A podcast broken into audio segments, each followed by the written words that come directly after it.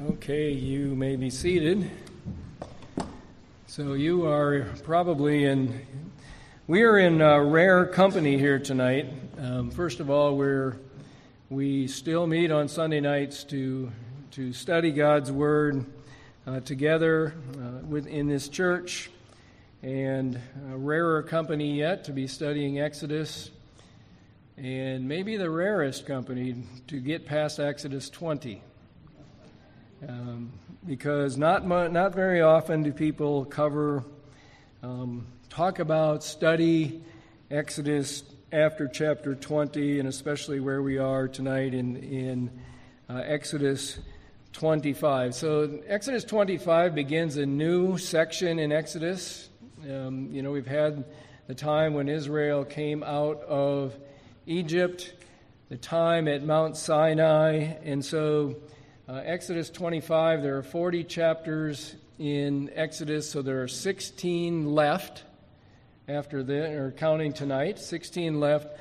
13 of those 16 deal with the tabernacle. So you can see why many uh, people abandon Exodus after that point. Uh, we are going to keep moving through Exodus. We'll try to do about a chapter per week, which, as you can see on the board, that's a lot tonight, right? So, Exodus 25, verses 1 through 40.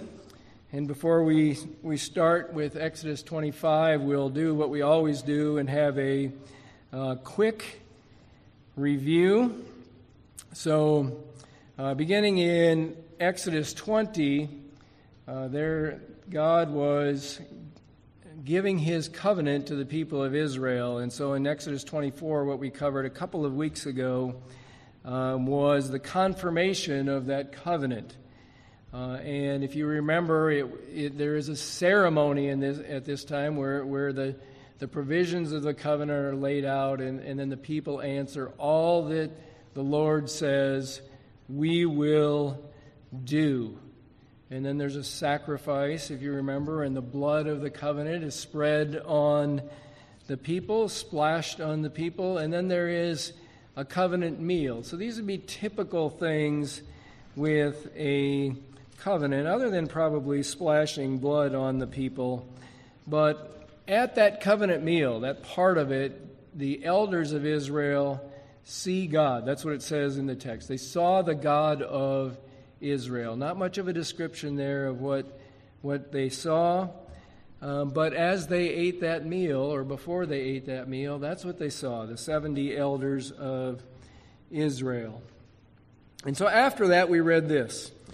Uh, then Moses went up on the mountain. So this is at Mount Sinai. Uh, after getting the, the Ten Commandments and the Book of the Covenant, uh, after being partway up that mountain, probably with the elders, Moses went up on the mountain, and the cloud covered the mountain. And the glory of the Lord dwelt on Mount Sinai. And the cloud covered it six days. And on the seventh day he called to Moses out of the midst of the cloud.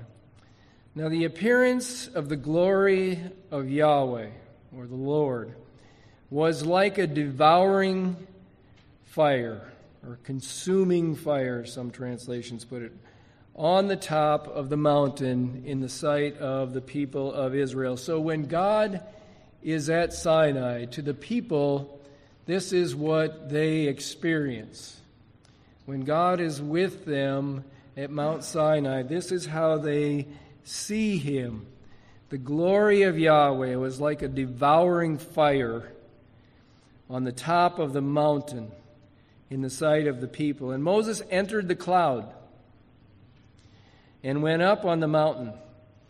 And Moses was on the mountain 40 days and 40 nights. So that's where we're going to start today. The next verse is where we start 25, verse 1. So Moses is up on the mountain, and he will remain up on the mountain for the next seven and a half chapters. So that gets us into the middle of Exodus 32. And most of that, six and a half of those seven chapters, will be instructions on how to build the tabernacle and, and the things that go with the tabernacle. So that's what we are tonight. So, and you can see um, why it might be. Um, long, detailed instructions on how to build the things with the tabernacle. And then a three chapter, kind of a three chapter break, and then that, and then the, fin- the rest of Exodus is on the actual instructions that Moses brings down and how they would construct the, the tabernacle. So a lot of it, 13 chapters out of the 16, will be about the tabernacle. So most everything that's in the next six and a half chapters is also in the last five chapters or so of Exodus. So if there's something here that we don't talk about to the, tonight that you wanted to talk about, we might get it on the second time through. So, uh, Exodus um, 25, if you have an, an, ESV Bible, which, you know, most of us have one, uh, but not everybody, it breaks it down into uh, four sections. They're these contributions for the sanctuary, the Ark of the Covenant, the table for bread, and the golden lampstand. And those are good breaks. Um, probably, if, if you have a Bible that breaks this chapter up, it probably follows that pretty closely. Some might add another break. But the recognized key verse of this whole chapter is verse 8, which says this And let them make me a sanctuary, that I may dwell in their midst. And so we're going to have a couple of main points here tonight, a couple of main ideas, both of them from, well, one from this point, from this verse, and also if we add verse 9 to it, um, the other point will be there. Um, exactly as I show you concerning the pattern of the tabernacle and all of its furniture, so you shall make it. So we'll get our two main main points from that, which we'll talk about in just just a minute. So the first question is, what is the tabernacle? Well, a tabernacle is a portable sanctuary. So in, ver- in verse 8, we see that let them make me a sanctuary, and in verse 9, that they're supposed to make the sanctuary exactly um, according to the pattern of the tabernacle. So they're the same thing here. The sanctuary and the tabernacle are the same thing. So this was not uncommon uh, in these times in this part of the world for nomadic people to have tabernacles, a place of worship. Um, and so when when when Moses hears the Lord tell him, Make for me a tabernacle, he probably already has in mind what that might be or what that the function of that would be. So um, I'm going to read something from this commentary that I uh, recently got. Um, it is from a guy named uh, Nahum Sarna. And just a couple of couple of sentences here that he says about why we are to, why the tabernacle was necessary. So, with the conclusion of the revelation at Sinai, in other words, God had completed what he intended to communicate at Sinai, preparations are made for the spiritual welfare of the people during their trek through the wilderness on the way to the promised land. This requires the construction of a central mobile sanctuary to serve as a symbol of God's continued presence in the midst of Israel, to accommodate the organized practice of religion. So, we're going to talk about those points um, when we get to uh, verses 8 and 9. We're going to go through those, those, those points. But a portable sanctuary, um, Sarna mentions. Uh, and so, and he gives the reason for constructing that. is that it's to serve as a symbol of God's continuing presence with them. And then, secondly, to accommodate the organized practice of religion. So we'll talk more about those things when we get there. Um, the tabernacle serves as a symbol of God's continued presence and to accommodate the organized practice of religion. So, the first part then that we talked about, this first section um, in Exodus, you can probably guess we have to move through these fairly quickly. Uh, these are these four are roughly ten verses apiece, not exactly uh, but but pretty pretty evenly broken up. So we'll we'll talk about the contributions for the sanctuary. So Exodus 25 verse 1 if you have your Bibles. And the Lord said to Moses. So remember this is during the 40 days. Uh, so this is going to be lo- God's longest speech, longest communication in Exodus. It goes the, the first section here where it says, covered by the Lord said to Moses, or Yahweh said to Moses, goes from the next verse, 25 verses, verse 2, all the way to 30, verse 10. So, one really, really long section that God speaks to Moses about construction of the tabernacle. And then there will be another series of about six more of those, not about six, but six more that will take us uh, into the middle of the next chapter, chapter 31. So these are mostly instructions about the tabernacle, how to construct the tabernacle and its furnishings.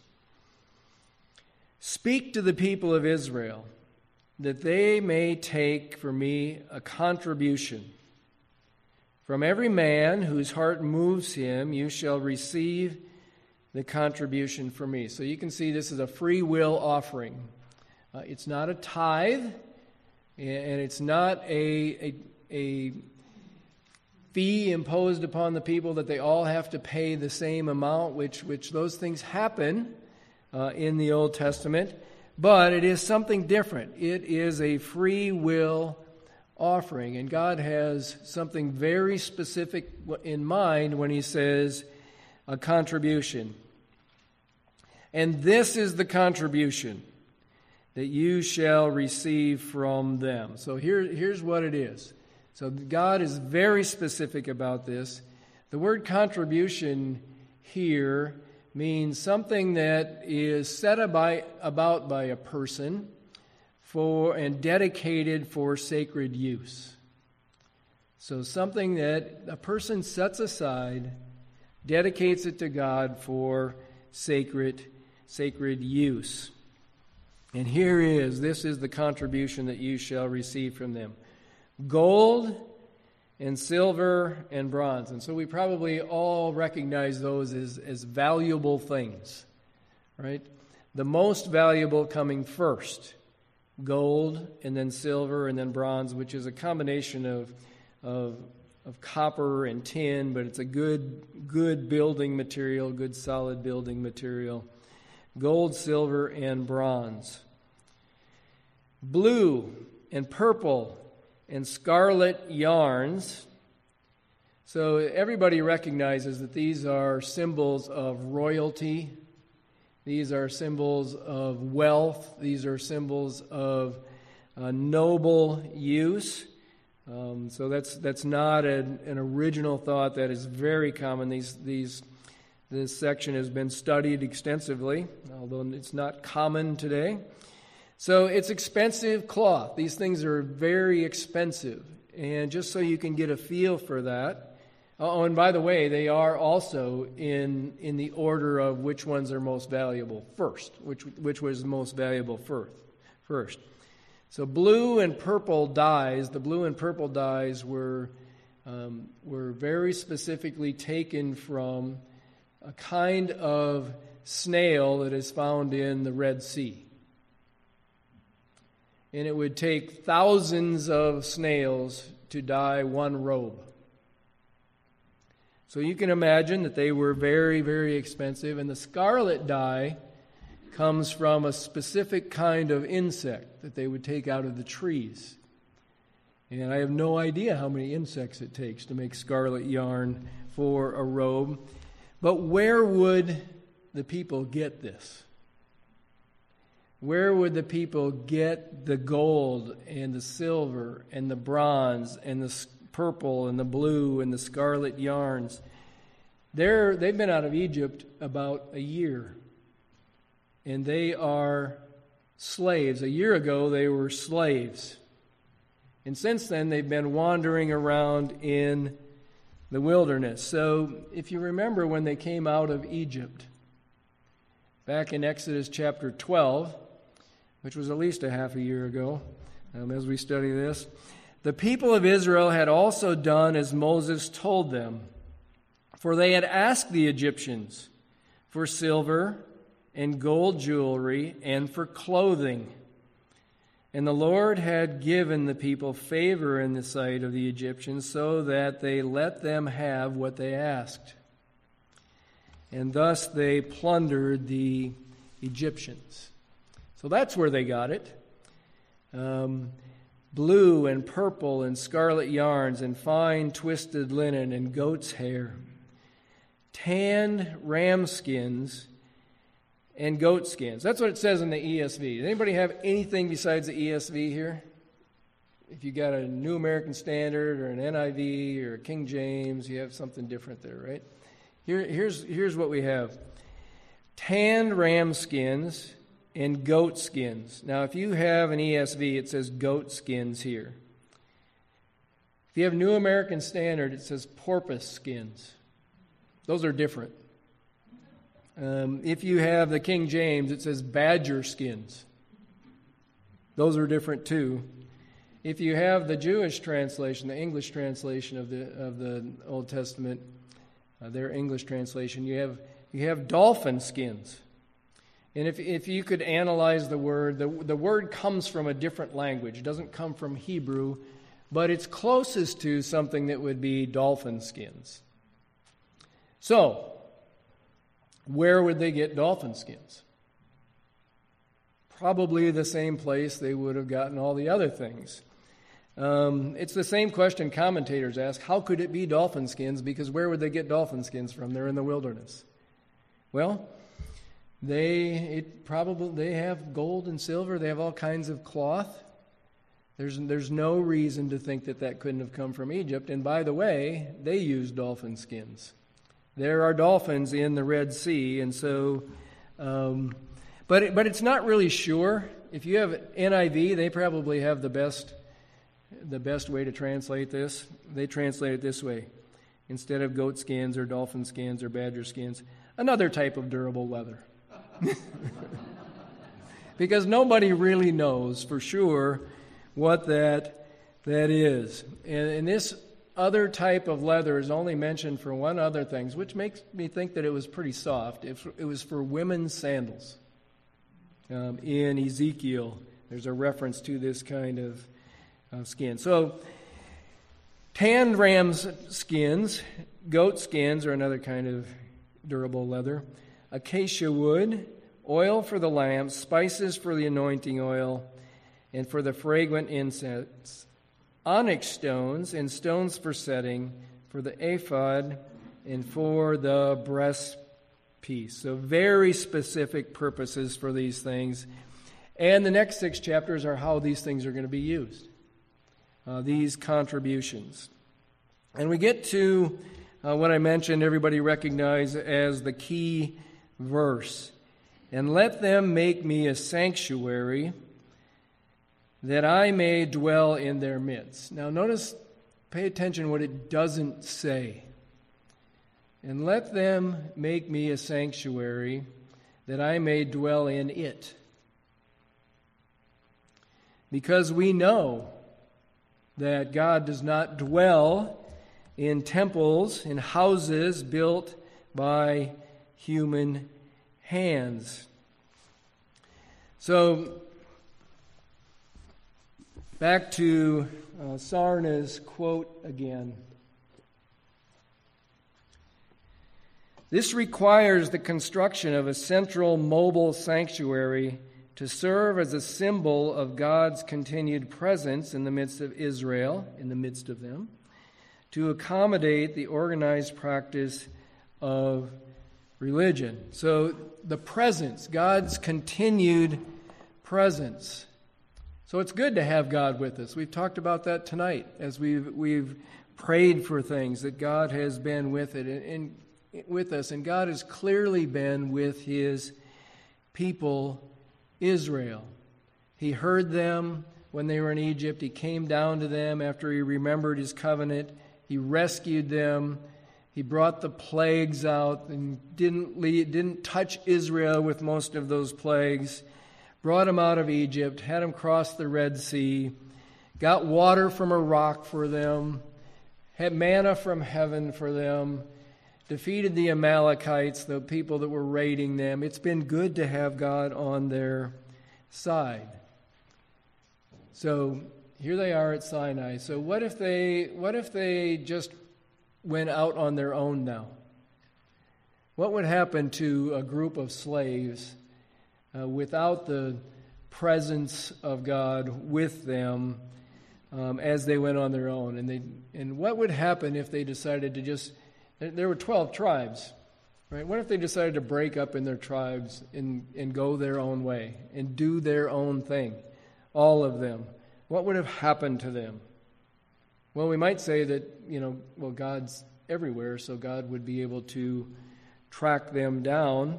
Well, that is true. God is everywhere, but God isn't everywhere in the same way. And that's the point that Sarna is making here. Just think about it. It says that God came down to rescue his people, right? God came down to the top of Mount Sinai. A different thing than just saying God is everywhere. And when he came down, remember the mountain, the top of the mountain was like a consuming fire, smoke, earthquake, the whole thing. God's presence was there. So God's presence can also be frightening. You know, not only that, that God is with us and so everything is wonderful, but God is with us, and He's when He comes with us, when He brings His presence with us, He brings who He is, His holiness. And that is a terrifying thing for us, or it should be a terrifying thing for us with our sinfulness. We are sinful people. And so much so that the people of Israel, when God speaks to them, says, Don't let God speak to us again so that we won't die. Our sinfulness makes it so that that we wouldn't want to see God. And so, how is this God going to travel? How is his presence going to be with the people of Israel? Well, because his presence is going to be with the tabernacle, or the symbol of his presence there. So, in this way, the tabernacle is a replacement for Mount Sinai. It's a pre- replacement for where they've been, where God has just been with them. Remember that Mount Sinai is even called the mountain of God. So God's presence was on Sinai, but they were leaving Sinai. God was sending them off toward the promised land, and, and they didn't know it yet, but it was going to be about 39 more years before they got there. And so they are to go. And so this tabernacle was a replacement for what they experienced on Mount Sinai. So all of these things, God being with them, God presencing himself with them, God providing a tabernacle for them, point us to Jesus. And we read this we read this passage a couple of weeks ago, but just think about these words that, that John writes concerning Jesus, Emmanuel, God with us. And the Word became flesh. And here's the word and tabernacled among us. Pitched his tent among us, would be another way you can say that. and we saw his glory. Glory as of the only begotten from the Father, full of grace and truth. And so look at that. Notice what Jesus, what this says about Jesus' presence when he comes with us. Full of grace and truth. God's presence in Jesus, full of grace and truth. So that's why he can say, you know, something better than the temple is here. Jesus can say that. Something better than the tabernacle is here. He lives in us and he lives among us as his people. So we're, we're all familiar with this passage. That your body is a temple of the Holy Spirit. Right? So we, we think of that as we, we got to protect our body. We got to make sure that we take care of our body. Um, well, when in, in 1 Corinthians 6, when it says this, this is, this, is a, this is an appeal to holiness, that we are to be holy people. Your temple is a, is, is a, your body is a temple of the Holy Spirit. So here's the context Flee immorality. Every other sin that a man commits is outside the body, but the immoral man sins against his own body. Or do you not know that your body is a temple of the Holy Spirit, who is in you, whom you have from God, and that you are not your own? For you have been bought with a price, therefore glorify God in your body. And we know that as a group, we are also the temple of God. And when, when we gather together, that God is in our midst. We'll move on to, to verse 9. So, exactly as I show you concerning the pattern of the tabernacle and all its furniture, so you shall make it. So, Bob Larson's sitting over here. So, we were talking about, about this section coming up in, in Exodus, and he just mentioned how just amazed at the detail here that, it, that is in these next few chapters on how that this th- these things are to be constructed. Well, God cares about his presence. God cares about the way we worship him. So back to Sarna's quote again.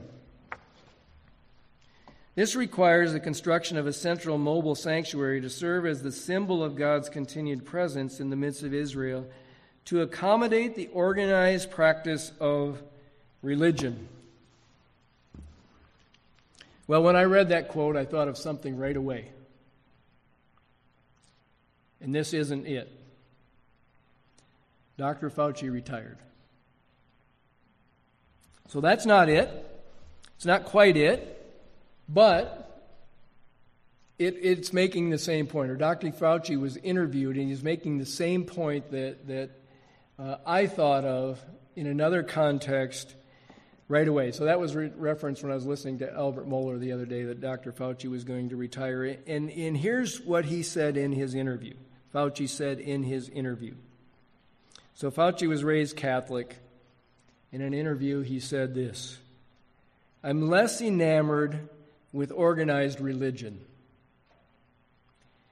than I am with principles of humanity and goodness to mankind and to doing the best you can. I'm less enamored with organized religion. Now, that's the point. That's the point that I thought of, not in that context, but in a different context. And so, why would he say that? Why would Fauci say that? Well, because he knows that hits home with us right? He knows that that most people kind of feel that way. He knows that most evangelicals kind of feel that. I mean, I, you know, I could take it or leave it, the organized religion thing. We think that that's a, a bad thing. So when I read the quote, here's the thing that I thought of. I have a friend who uh, is a believer. I would say he's a very bold believer. Um, attended church faithfully, led Bible studies, um, did all those kind of things that we would think of. Just a really outspoken believer. And several years ago, he said to, this to me I don't believe in organized religion anymore. Well, at some point, the Bible study took over for what he would have called organized religion. Being part of a church is what he meant. Being part of a church. And I know that my friend is not alone. I know that there are many other people out there like that. there's a whole movement. That wouldn't be a good way to say it. It's not a movement. There's a whole fixed monument of people that have this in their mind. Christianity is not a religion, it's a relationship. Last Sunday, watch what you hear. Right? Watch what you hear. That's what Pastor Randy, uh, as he translated his passage from uh, Mark last week, which would be just exactly right. So, Christianity is a relationship. It's a relationship with Jesus Christ that we need, but it is also a religion. Christianity is a religion, and it's an organized religion. And it is, God is in favor of organization. And so the church is that. The church is the way that God has organized this. It's in nature of so, so we should want to be part of a church, right? A church the way that God has established it. And here's, here's one of the things that the New Testament says a lot of things about the church. Here's one Let the word of Christ dwell richly in you. That's plural, so that's richly among you, teaching and admonishing one another in all wisdom singing psalms and hymns and spiritual songs with thankfulness to God in your hearts. In other words, tells us how that we are to worship teaching, admonishing, singing. That's why we do those things here. Right? God tells us to do those things. There are we don't have time to cover them, to cover them all, but suffice it to say that God wants us in his church. And Bible studies are great. I hope you're all part of them. But they do not substitute for church. And because you're here, you know that. So we'll move on to uh, the next thing the Ark of the Covenant. So, this is the first thing that God explains on how um, to make parts or part of the, the furnishings for the tabernacle. He doesn't start with the, the tabernacle itself. So, this is the most important thing in the tabernacle. It's in the Holy of Holies, uh, it is the focus, uh, it is where the Ten Commandments are going to be, the, the covenant. They shall make, this is verse 10, they shall make an ark of acacia wood. Two cubits and a half a cubit shall be its length, and a cubit and a half its breadth, and a cubit and a half its height. Height. Again, a cubit is probably about 18 inches. You shall overlay it with pure gold.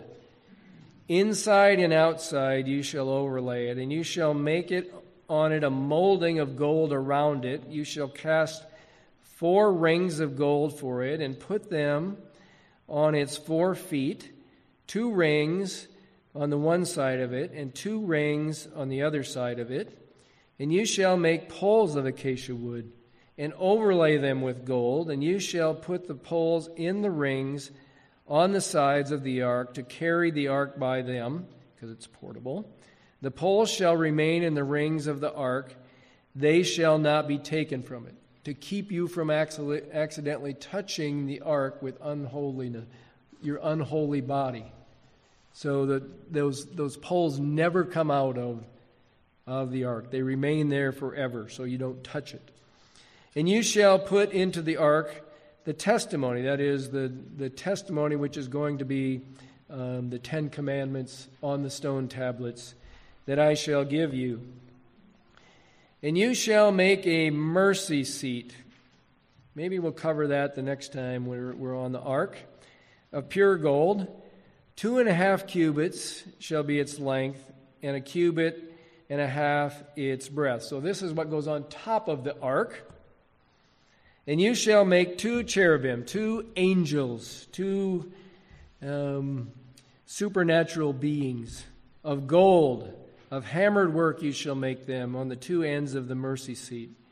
You shall make one cherub on one end and one cherub on the other end.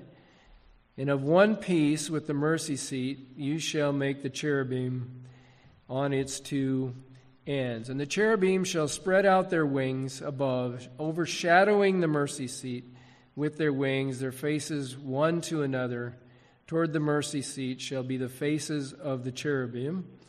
And you shall put the mercy seat on top of the ark, and in the ark you shall put the testimony that I shall give you. And here's what he says to Moses And there I will meet with you from between the two cherubim that are on the ark of the testimony, I will speak with you about all that I will give you in commandment for the people of Israel. So, so where is this? So, does Indiana Jones have this? Right? Um, is it in Ethiopia in the basement of a church building? Well, it doesn't matter, right? Because uh, Jeremiah tells us that it's not going to be important anymore. And also, Jesus is the one that makes atonement for us, not this, not this ark. The table for the bread. So this table, uh, so the, the ark is in the Holy of Holies. Uh, somebody asked me if we'd make a diagram. We'll do that when we get to the layout of the actual tabernacle. Um, but the Ark of the Covenant is in the Holy of Holies, the most holy place. The table for bread is in the next most holy place. It's in the holy place. So it's outside of the Holy of Holies. Um, and here's what it says about that You shall make a table of acacia wood, good solid wood. Two cubits shall be its length. It's a little bit smaller than the ark. A cubit its breadth and a cubit and a half its height. You shall overlay it with pure gold and make a molding of gold around it, and you shall make a rim around it, a hand breadth wide, and a molding of gold around the rim.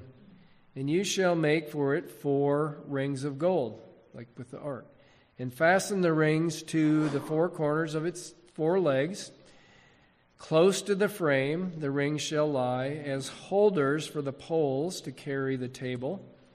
And you shall make poles of acacia wood and overlay them with gold, like the other ones. And the table shall be carried with these. But it doesn't say that they have to stay in them all the time.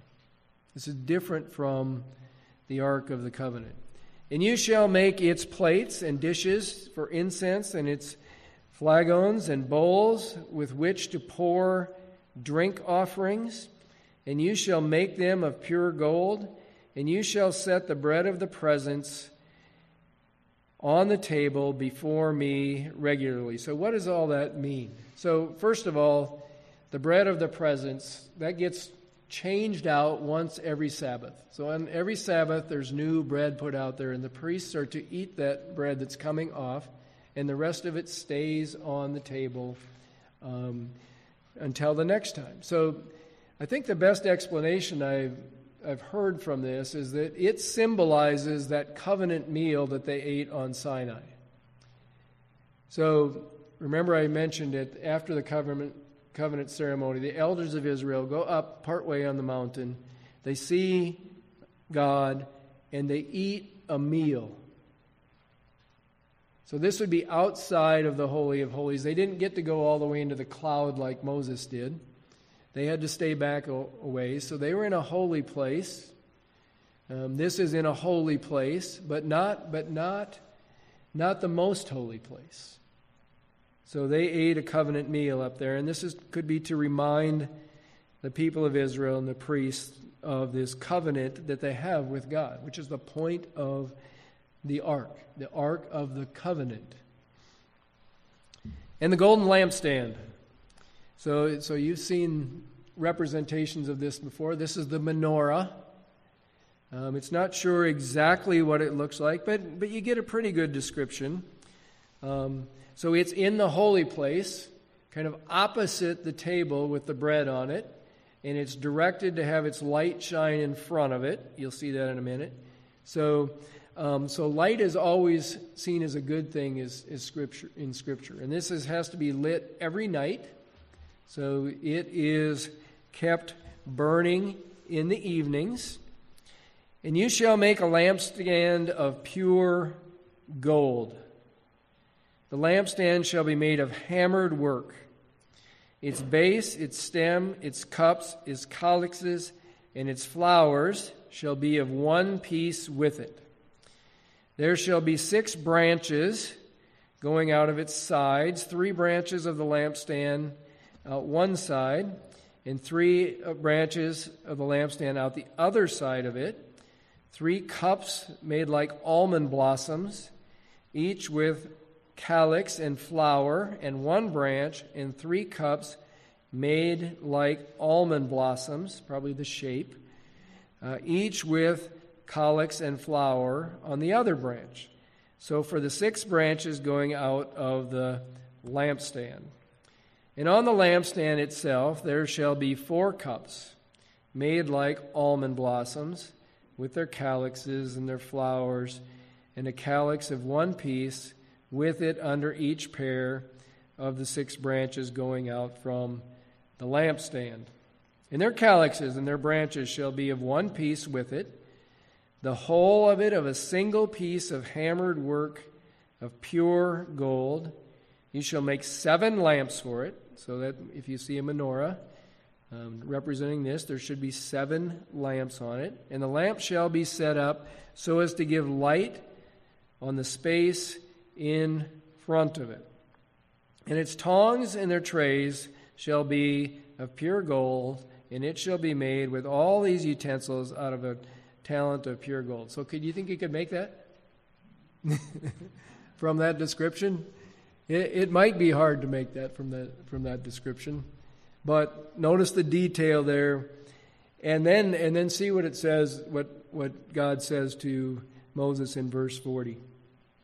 And see that you make them after the pattern for them, which is being shown to you on the mountain. In other words, I'm going to, I'm going to show you the plans here. So if you didn't get the description, here, are, this is what it looks like.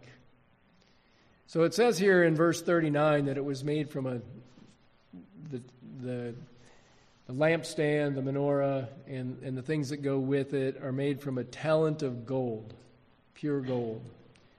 So it's somewhere between 75 pounds and 100 pounds of pure gold. So it's heavy, right? And it goes in that same space with the table, the smaller space in the holy place by the bread of the table with the bread of the presence on it. So, um, that, that is what we have in chapter 25, started with the contributions for the sanctuary, and the Ark of the Covenant, the bread, the table for the bread, and the golden lampstand. And so remember that the reason that these things were made like this was as a symbol of God's presence with Israel. And all the detail, like Bob mentioned, and, and all the detail that we read, and all the fine materials that we saw, are also to accommodate the practice of organized religion or the organized practice of religion. So, so God cares about that. And so in the New Testament, we're part of a church. And, and if you go through if you go through a scripture, you're going to find out a lot of things about why we are all to be in a church. First of all, the local church is, you know, it's it's a part of the universal church. So the local church is here for a number of reasons. One, it's right worship. Right? It's a clear presentation of the gospel. That, those are things that make a church. The church is also the guardian of truth. So, so we might go to Bible studies and, and things like that, but the church is the responsible one for the guardian of truth. It's the reason, the reason it is to be that way is so that we as believers don't get tossed around by all different kinds of, of doctrines, teachings of men. Or if you prefer another metaphor, so that we don't get eaten by the wolves because the false teachers are like wolves out there. And as it says in one of the nine marks of a healthy church books, it's the nature of sheep, which we're called, to stray. It's the nature of wolves to eat. Right? And so if we are out straying around, just think about the people of Israel. If they leave the presence of God, if they leave their community of believers, what happens to them? they get destroyed, right? So we as believers are to do that. And, and on the positive side, we all, everybody here, has been entrusted with gifts, spiritual gifts, that are the benefit of each other, right? I have them, you have them. We all have gifts that are for the benefit of each other to build up the church. The church is to be built up so that we can all serve so that we can all serve our neighbors, so that we can all be witnesses for Jesus Christ. And so, this is the place that God has established, the organized religion that is so looked down on, organized religion. Um, that, that we are to be a part of. And we should be proud of being a part of that because that means that we are part of the family of God. We are part of the way God intended us to worship and to commune, commune with each other and to commune with Him as part of a fellowship of believers. So let's close in prayer and then we'll have our, our final hymn. Father, we thank you for uh, your word here in Exodus, again, so long ago written probably 3,500 years ago or so, written. Still relevant for us today, still teaching us today. And we pray that, that your word would take root in our lives, in our hearts, in our minds, that we would be shaped by it, that we would submit to it, that we would submit to you um, and your desire for us. We pray this in Jesus' name. Amen.